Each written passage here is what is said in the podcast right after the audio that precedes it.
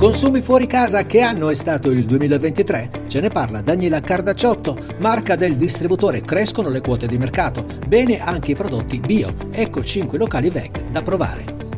Oreca Short News è offerta da Samovar Società Benefit Travel Value Emotion. Ospitality, il salone dell'accoglienza, la fiera internazionale leader in Italia per il settore Oreca vi aspetta dal 5 all'8 febbraio 2024. Arriva del Garda.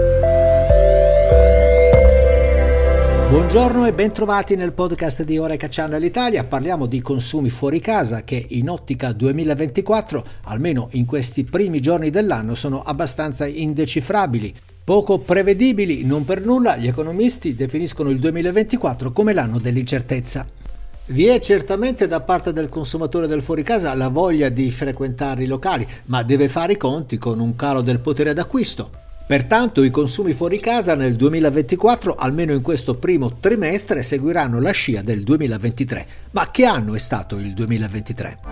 Secondo le analisi di CGE, società di Nielsen IQ, che fa il punto sulle principali tendenze del fuori casa per aiutare fornitori e operatori a identificare opportunità di crescita, il 2023 è stato un anno abbastanza particolare dal punto di vista dei consumi.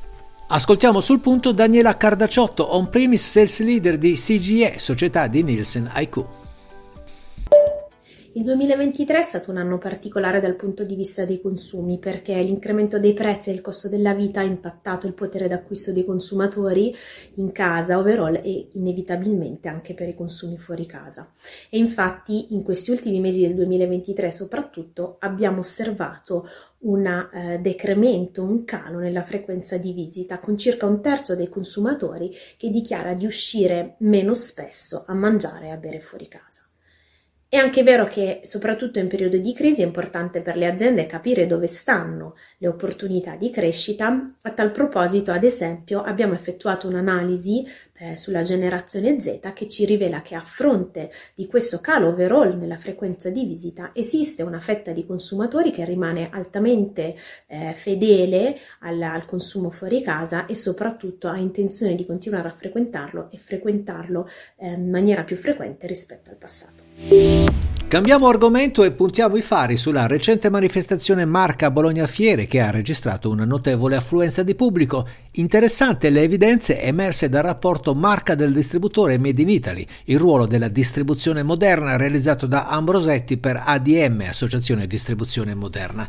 Dai dati emerge che quasi il 30%, 27,2 per la precisione, del fatturato delle produzioni tipiche locali italiane, pari a 8,5 miliardi di euro, viene generato direttamente dalla distribuzione moderna attraverso i marchi del distributore. Quindi sempre più la distribuzione invade il campo e i brand dei produttori.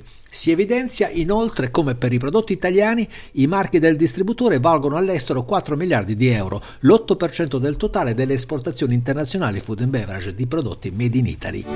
Ancora dal Marca di Bologna il punto sul settore biologico curato da Assobio, un settore quello del bio, anch'esso nel novero delle private label della GDO, un mercato in crescita anche per una più evoluta attenzione del consumatore ad ambiente e salute. I produttori italiani di bio poi sono avanti in Europa con 2,3 milioni di ettari coltivati. L'Italia presenta la più alta percentuale di superfici bio sul totale, 19% contro la media europea del 12% e si avvicina alla cifra target del 25% previsto dalla strategia Farm to Fork per il 2030. La distribuzione moderna rimane il primo canale per gli acquisti di biologico degli italiani, ma anche nel fuoricasa i numeri sono in ascesa per un totale di 1,3 miliardi di euro nel 2023, con una crescita del 18% rispetto al 2022. E dal bio al vegan il passo è molto breve, con una notizia che vi dà il nostro inviato speciale. Ciao amici di Ora Cacciano l'Italia, eccovi una top 5 di locali vegan in Italia selezionati da Vogue. 5 locali top dove la ristorazione veg si sposa con il rispetto dell'ambiente.